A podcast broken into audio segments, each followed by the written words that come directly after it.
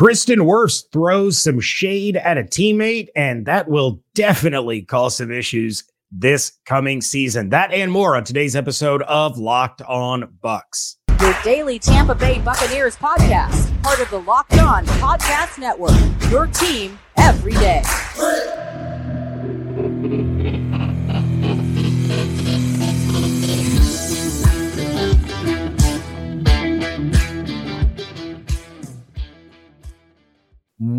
What's up, and welcome to the Locked On Bucs podcast, part of the Locked On Podcast Network, your team every day. We are your daily podcast covering the Tampa Bay Buccaneers. So be sure to subscribe or follow for free on YouTube or wherever you get your podcasts so you always get the latest episodes when they drop. I am James Yarcho, deputy editor of SB Nation's BucsNation.com, joined by my bearded co host, Mr. David Harrison writer for BucsGameDay.com, part of Sports Illustrated's Fan Nation. And of course, you can follow everything on Twitter at Locked On Bucs, at JYarcho underscore Bucs, and at D Harrison82. Thanks again for making Locked On Bucs first listen or your first view today and every day. Tristan Wirfs spoke with the media on Monday, and we discussed some of those comments on our Tuesday episode. What we didn't discuss, however, were the shots that were fired from Tristan towards some of his own teammates. So it seems as though it was actually directed really at one particular dude. While speaking to the media, Wirfs said, quote, winning the Super Bowl was both a blessing and a curse. It brought some guys together, but also created individuals, end quote. Now, this kind of piggybacks off of something that happened last October when following the loss of the Pittsburgh Steelers, Todd Bowles said completely unprovoked that some of the guys may have been living off of the Super Bowl win. Now, of course, when he was asked by those of us in attendance, uh, if he meant anybody specifically, he kind of said, "Well, I'm not saying anybody is. I'm just saying if they are, then you know they might want to back off of that. Uh, the damage had already been done, coach. Yeah. Um, I remember vividly, actually, James, after that that game, being in the locker room, and Shaquille Barrett was kind of one of the first guys that talked to us, and we were at, he, he was asked about the comments and everything like that, and and you know, Shaq kind of, Shaq kind of he did his best. I'll, I'll put it this way: he did his best to hide who he, he thought might be the target of the comment. But there's body language things that happen when you hear something you're not expecting to hear. I'm just going to leave it at that because I don't want to get Shaq in trouble in any way, shape, or form. Shaq's comments were like, "Oh, I don't know anybody who's doing that. I'm certainly not doing that." And I believe Shaq wasn't the one doing that, but I do believe that his body language told everybody in present uh, who might be uh, that person. Anyway, um, so this obviously adds into the Devin White trade drama, and it certainly looks like Wirfs is speaking about White because it, we thought that Bowles was talking about White. Warren Sapp talked about Devin White. I mean, it's all coming up Devin White, guys. Yeah, it, this is becoming a, a serious issue now. Uh, Devin White with his Instagram attention seeking posts and then trying to backpedal, and then you get the trade demands. You had the comments about, you know, living off the Super Bowl last year. You have, you know, the experience with Shaquille Barrett that you're referring to. And now you have Tristan Wirfs talking about how it, it brought the team together, except for some people who it created an individual uh, persona, I guess is, is the way to put it. And yeah. look, you and I were talking off air before we started recording about our, our trip to the scouting combine back when Devin White was a participant there, was coming out, and we kind of got the feeling that he was going to be the Buccaneers pick, regardless of what people thought about drafting a, an off ball linebacker in the top five. And we were like, look, you draft Devin White, he can change the defense. He can be an absolute superstar. He can be a stud. But five years from now, he could also be a big problem. Yeah. And he's becoming a big problem. And it's through some fault of his own, maybe not all of it, but some of it. The um what's the what's the term I'm looking for? Kind of the lack of self-awareness mm. combined with the feeling of superiority based off of his performance leading up to a Super Bowl that has kind of now snowballed into an effect where he feels like he's worth more than he is. Uh, he feels like he's obviously worth more than the Bucs think that he's worth. And mm. this is going to be a talking point now until something gets done. And by that, I mean until he gets traded, until he gets extended, or until he comes out and straight from his mouth says, I am here with the Buccaneers in 2023. I want to get this thing back on track. I'm excited to be with Lavonte again. I'm excited to be a leader on this defense, and I'm ready to go to work. Yeah. Until one of those things happens, there is going to be constant speculation and, and constant reading between the lives or reading the tea leaves or whatever phrase you want to use about Devin White's unhappiness with the Buccaneers and potentially the Buccaneers players and and staff members unhappiness with Devin White. Yeah, honestly, I mean, I just I just feel like I mean, even even if Devin White were to come out and kind of publicly be like, you know, I, I apologize or whatever, I was out of line or I changed my mind or whatever. I mean, he's he's gone too far off the deep end to really bring it back at this point. Like he he can say whatever he wants, but at the end of the day, nobody's really going to buy it. It's really going to boil down to what does he do on the field, right? Like so, you know, if he's going to play this year with the Buccaneers, then it's just going to come down to what he does on the field, and that's what's going to make him his money, whether it's in Tampa, whether it's in Philly, whether it's somewhere else altogether. My question really for the Buccaneers here is this is very simple. You've got uh, Kyle Trask coming to coming to the podium talking about, you know, at the end of the day, the Buccaneers are going to pick the right quarterback, the best quarterback that puts this team in a position to win. I'm going to do my best for what the team asked me to do, whatever that is. And that is the absolute perfect thing to say when you step up to the podium in the situation that he's in. Then you have Rachaad White coming up saying, like, man, I want to be a stud. I want to be this. I'm looking forward to Dave Canales' system. I, I want to do whatever I can to make this team win. And you have Tristan Wirfs stepping up to the podium talking about the same thing. I've been training as a right tackle and a left tackle. I'm ready for whatever they throw at me. I'll do my best wherever they throw me, wherever this team needs. I'm down for it. And then he's the one who kind of publicly states some dudes became a better group, some dudes became individuals. And this year, really, when you look at Tristan Wirfs' comments, this year is all about recapturing that group mentality and getting everybody pulling in the same direction. So you got a quarterback who's willing to do whatever it is for the team that they need. You got a running back, you got an offensive lineman.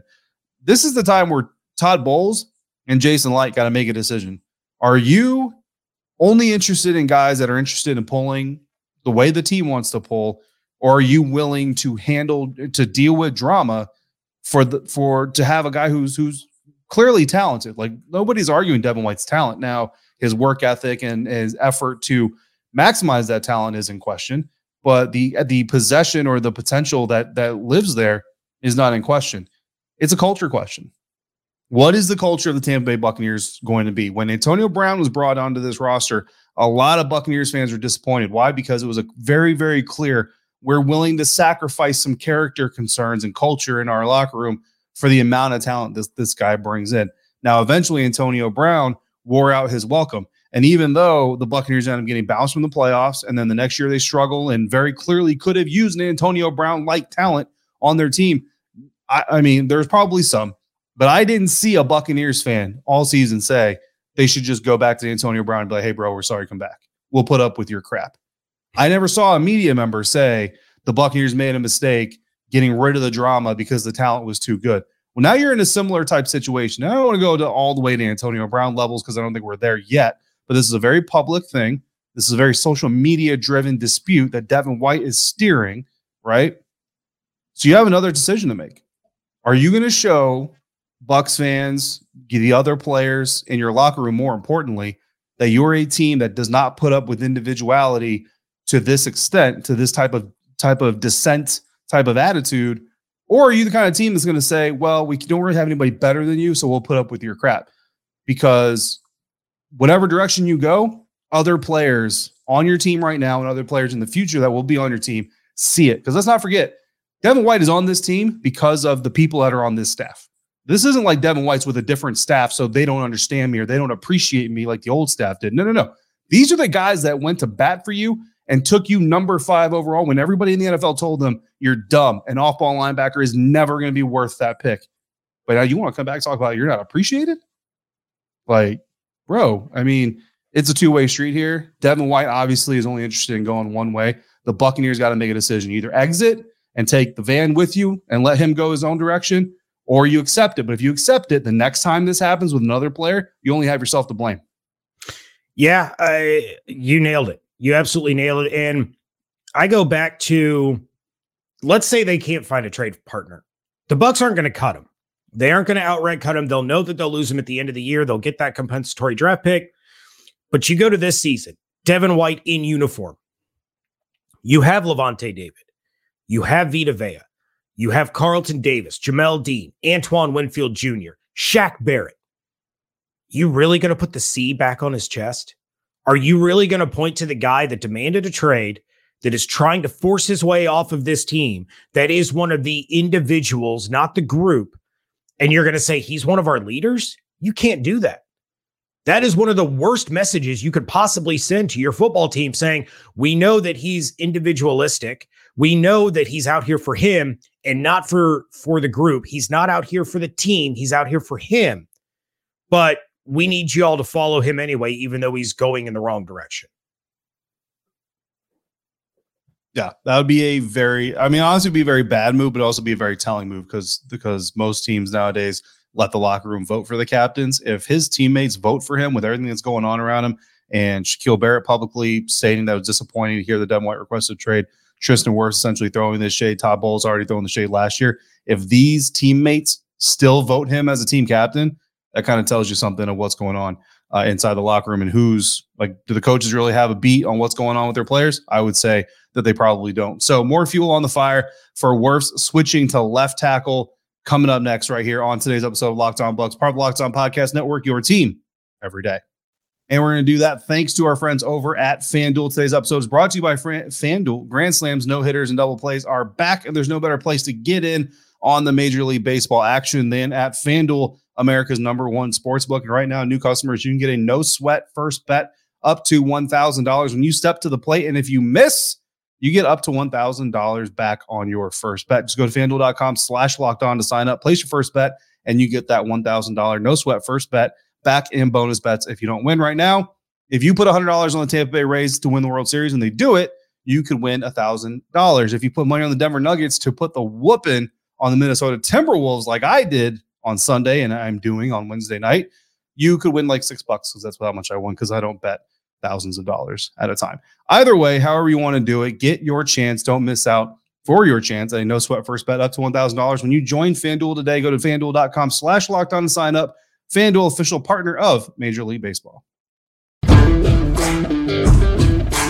Thanks for making Locked On Bucs your first listener, your first view every single day. Especially a big shout out to our everydayers out there that are with us five days a week. I think we're four days a week this week, but four or five days a week every week uh, as we come hang out and talk Bucs football with you. So plenty of uncertainty surrounding. I was going to say we're going to be around like six or seven episodes draft week. So yeah, yeah, yeah, we have we have some four week week four episode weeks. We have some seven episode weeks. We have some five episode weeks. Every dayers.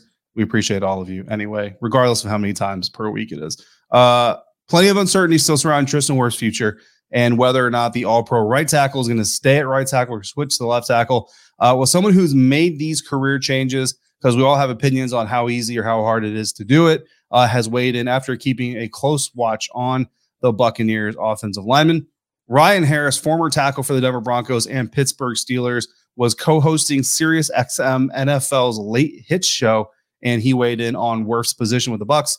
Harris, by the way, played both left and right tackle, so this is something that he has done himself throughout his career. Uh, and he basically likened it to writing with your opposite hand, which is a lot less crass than what we usually hear it compared to. uh, but he also said, quote, not everybody can do it. Tristan Wirfs can do it. Everybody who knows offensive line has been waiting for him to be the left tackle since he got there. He's going to be just fine. The number one reason why you want to do it if you're the Buccaneers, you want your least experienced lineman to be on the right side because the quarterback can see the problem. You don't want somebody who's on that left side where the quarterback can't see the problem if there's a right handed quarterback. So Tristan Wirfs can do it. He'll be a left tackle. And James, I think the logic obviously makes sense. It's coming from someone who's played the game and in that uh, avenue and arena, you sur- surely want to take that uh, to heart. But yeah, I mean, we've always it's it's always been known, right? Like the movie Blind Side really kind of educated everybody to it, right? But everybody's been close to football for a long period of time, or lived it, or played it, or whatever at any level, understands the blind side protector is your most important protector. Therefore, your best protector should be your blind side protector. Protector. Now, again, sometimes you move your best protector to the blind side, and all of a sudden they're not your best anymore, and that's a problem. But you got to give them a chance. You got to give them a burn. You got to give them a run, and you got to see if they can make it happen. Especially if it's a guy like Tristan Wirfs who has been spending his entire offseason half training to do both. Yeah, I mean, this is a I don't want to say it's a no lose situation for the Buccaneers because obviously if Tristan moves to the left side and he struggles mightily, the Bucs are going to lose games because if he's struggling, that means Baker Mayfield or Kyle Trask or whoever is under center is getting absolutely shellacked on a regular basis. I don't foresee that happening with somebody as talented as Tristan Wirfs, but it's possible. You know, we we do have to talk about the possibility that Tristan Wirfs being an all-pro right tackle, being one of the most dominant offensive linemen in the NFL, maybe would suck on the other side of the line. Not likely, but possible. But you take a look at the way this team is structured, and we've gone over the offensive line numerous times, right? You move Tristan to the left side, whether you're drafting a Darnell Wright or an Anton Harrison in the first round, maybe you're taking a Matthew Bergeron in the second round because you took a different position in the first round. You bring that guy in, you put him at right tackle, you put Tristan at left, right? The worst thing that's going to happen is that Tristan Wirfs struggles on the left side, and then you reevaluate, you move him back to the right side the following year. Yeah. You're really not losing much. You you have a, an off season, and I don't mean off season, I mean an off season for yeah. one of your best players. Moving back to his natural position, address the left tackle again next year. You and I have talked numerous times about how this is a this is more than one year for the Bucs to get back into serious playoff contention. Could they make the playoffs in the NFC South this year? Absolutely. Would they be a true contender? Would they be a playoff team or a team that makes the playoffs? They would be a team that makes the playoffs, not exactly a playoff team. So you readdress and then you can move on with a new franchise left tackle and Tristan Wirfs, an all pro right tackle. So it makes it makes too much sense not to do at this point. And i think the fact that somebody like ryan harris is speaking out about it saying i've watched this dude. I know he can make the switch. I, he's that talented. It, it's more than likely going to happen at this stage. No absolutely. I think i think it's it's at least going to be tested right? And i think they're testing it right now. Like i mean off-season workout programs that's what this is for. They're not doing full team lineups and scrimmages and, and all that stuff but they're doing drills. They're doing something like you know, Terry McLaurin is in Ashburn catching footballs. Mike Evans is in Tampa catching footballs. Like these guys aren't just not doing any type of football activity. They're just not doing any competitive or contact football activities. So they're already putting in work, seeing can Tristan kick slide to the left side just as well as he can to the right and all these other things.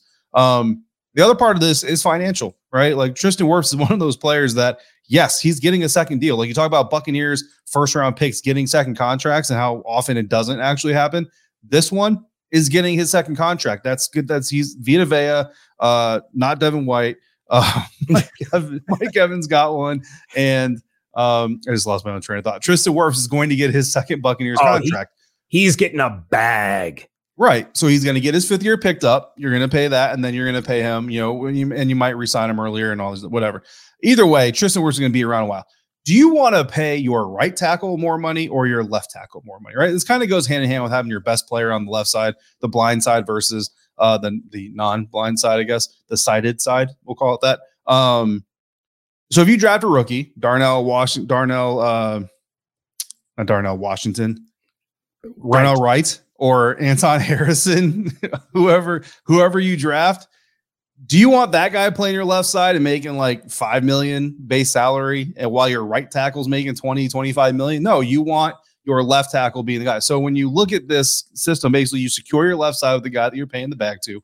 And when you look at nfl offensive linemen there was a time a time where left tackles got the money right tackles got nothing. But when you look at today's nfl landscape because there are so many more pass rushers coming out in the nfl draft these days you do need to protect both sides Four out of your top 10 right tackles or, or offensive tackles paid are actually right tackles.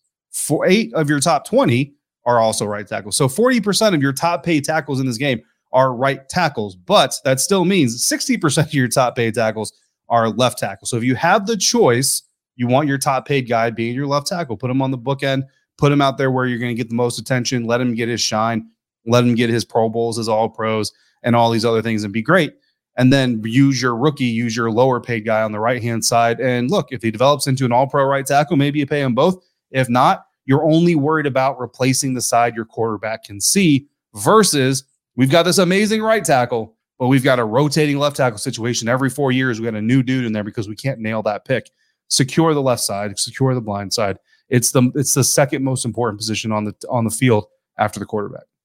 Yeah, and I think whoever the Buccaneers come away with in the draft is going to confirm wherever Tristan Wirfs is. And, and they could draft Anton Harrison, who said at the combine that, that he's a left tackle and, and he feels that he could succeed at left tackle in the NFL. It you're not going to put him out there. You're not going to put him out there at the left side. He will play the right side of the line. And and then, you know, all bets are off, right? Worst, worst, worst case scenario, they can just sign Donovan Smith back because nobody wants him. I was going to say maybe Donovan's out there working on his right side. Veteran minimum. Back. Look, you bring him back and you let him play the right side, right? I mean, hey, uh, I don't say stranger things have happened. That's that'd be pretty strange, but some some things have happened. Well, something else did happen, and uh, an intriguing take by Kay Adams that would potentially allow the Buccaneers to do something that no one is expecting and would light the draft world on fire is something that happened, and that is next here on Locked On Bucs. Wrapping things up here on the Locked On Bucs podcast. David, we have d- discussed all kinds of scenarios for the Buccaneers draft. Everything from drafting in the trenches to the secondary to a running back. You and I even had a fun little experiment where we traded up for number one with the Chicago Bears just to see what a draft haul would look like after giving up everything that it would take to move up to number one. Yeah. Now, not what much. if that fun exercise isn't too far from reality? Kay Adams on Up and Adams was discussing how Alabama quarterback Bryce Young canceled the rest of his team visits, and now all signs point to him being the number one pick for the Carolina Panthers. On the flip side, the Houston Texans do not appear to be sold on the idea of taking a quarterback, a specific quarterback, at number two. So, what if they were willing to deal with the Bucs? Adam talked about it and she said, quote, there have been rumors for months that they, the Houston Texans, were hoping Carolina took quarterback CJ Stroud number one overall so they can snag Bryce Young with the number two pick. They prefer Bryce Young. That's obvious. But there are these weird reports that Nick Caserio, who calls all the shots down there, Caserio and Stroud's agent, David Mulugheta, they are like, no, thank you we don't want to work together. Uh, there are some reservations there about going to the mat again. Usually, I'm like, no agent is going to get in the way of a draft pick happening or something, but this is one of the bad ones in the books of NFL history. He, of course, is Deshaun Watson's representative, and everything that happened so publicly and soured so much in Houston. So maybe they don't want to go back and work on this together the Colts, the Titans, the Raiders, the Bucks, and the Commanders. Pay really close attention here. The window for your team to strike and grab one of these quarterbacks may have just opened even wider than the potential bidding war for number three with the Arizona Cardinals. End quote. So, David, this is not a scenario that we have talked about at all. Yeah. But if Stroud is the guy sitting there at two, yeah is Devin White and pick 19 enough to get things started with Houston? They run a 4 3, mm-hmm. but their starting middle linebacker is Denzel Perryman. So you have mm-hmm. a huge upgrade right out of the gate with Devin White. He immediately becomes the face of the franchise because Houston doesn't have a face right now. So you have a face of the franchise in Devin White right out of the gate. The fans are ecstatic because they have a big name player in the middle of their defense. Yeah. Jersey sales are through the roof. Oh, and DeMeco Ryans is in charge of the team now and would probably love to focus on upgrading the defense. Would the Bucs really try to make this happen for CJ Stroud with Devin White as the centerpiece of a trade? I mean, would they? I don't know. Could it happen? It could certainly happen. I think DeMeco Ryans, you know, if this were if this were a scenario that was presented to him, would believe, you know, I'm a linebacker, he's a linebacker. We can we can make this thing work, right? I kind of we speak the same language, uh, type of thing. Um, they certainly have the cap space to do it. I mean, if I'm the Houston Texans and I make this deal, I'm re-signing him immediately. I'm not even like I'm starting this contract right now. It's not four years tacked on to the current year. I'm restarting this thing right now because they've got 21 million dollars in cap space right now. So I'm throwing like 18 million at him or some crazy crap. Um, I don't think it'll happen. And here's here's here's the other reason why I don't think it happened because Bryce Young is going to be the number two overall pick. The Carolina Panthers are selecting C.J. Stroud Uh, I don't know why we're playing these games. I don't know why everybody's making all this noise. But the Houston Texans are taking Bryce Young if they want Bryce Young. Um, the other part of the story that really surprises the heck out of me is how anybody related to Deshaun Watson's advisory team during that whole debacle still has a job. Um, but that's a whole other discussion. And there's other parts to that story that I can't discuss in a public forum. So, yeah, I'll just leave it at that. I don't know who advised CJ Stroud on who to let be his advisor, but they advised wrong. Um, also- anyway, You could also say the same for Nick Caserio at this point in time. um, yeah, you could definitely.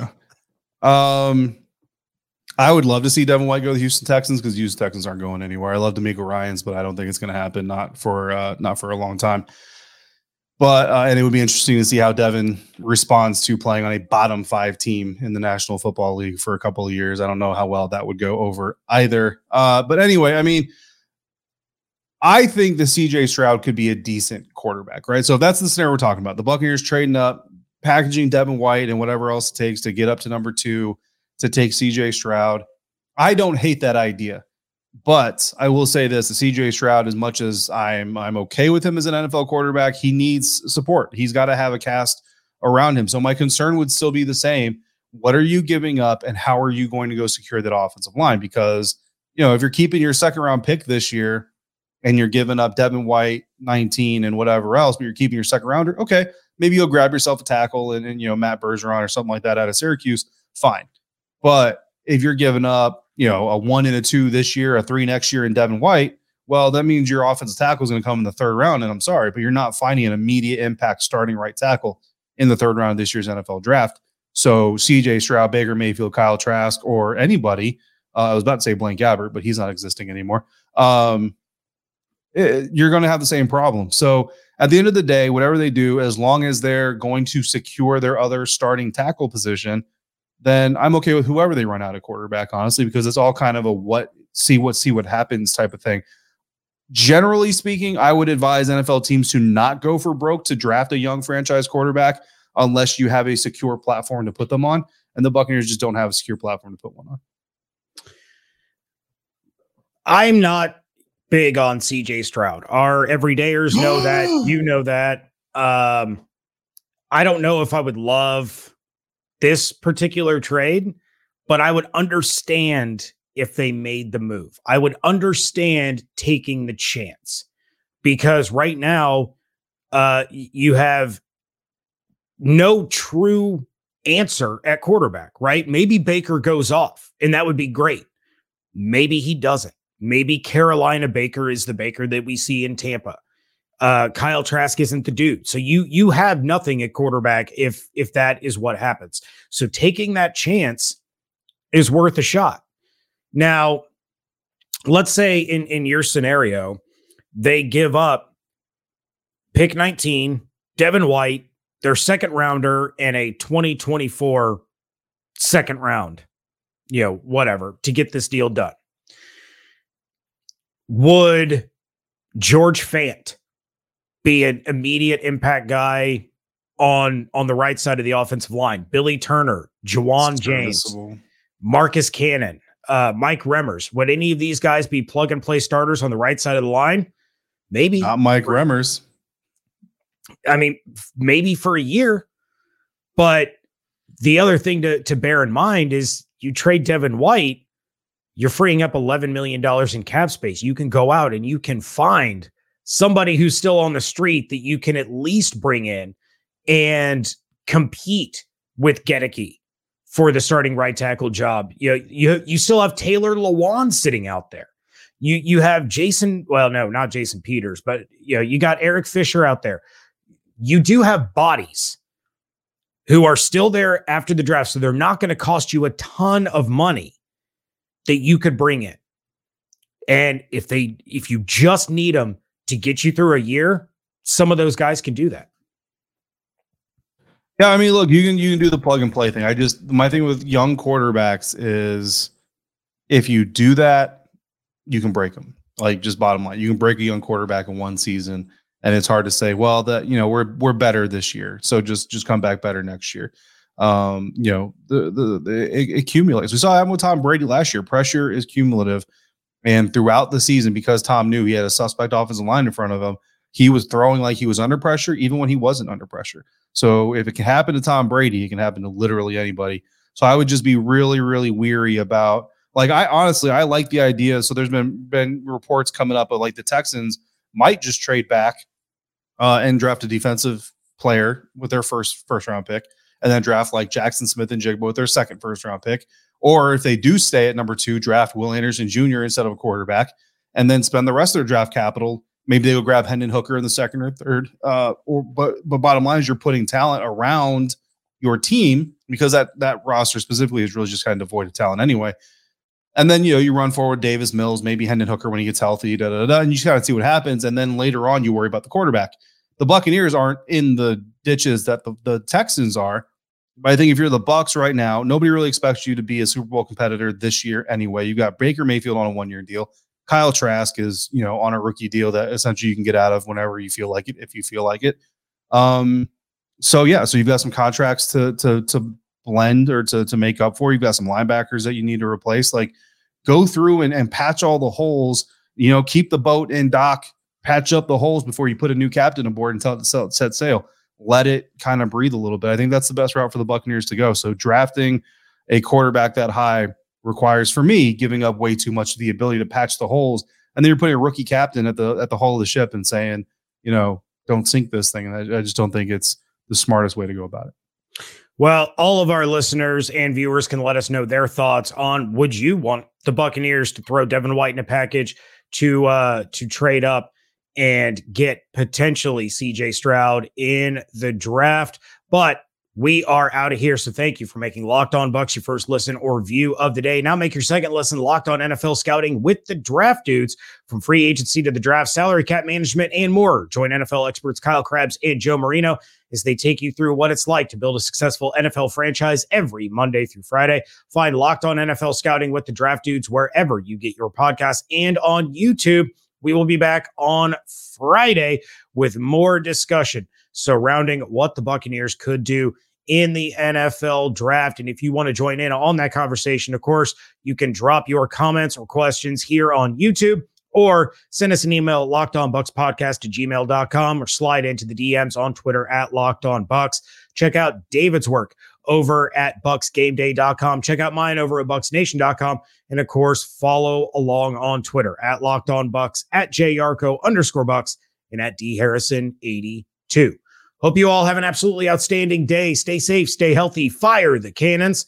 We thank you so much for joining us right here on Locked On Bucs, part of the Locked On Podcast Network, your team every day.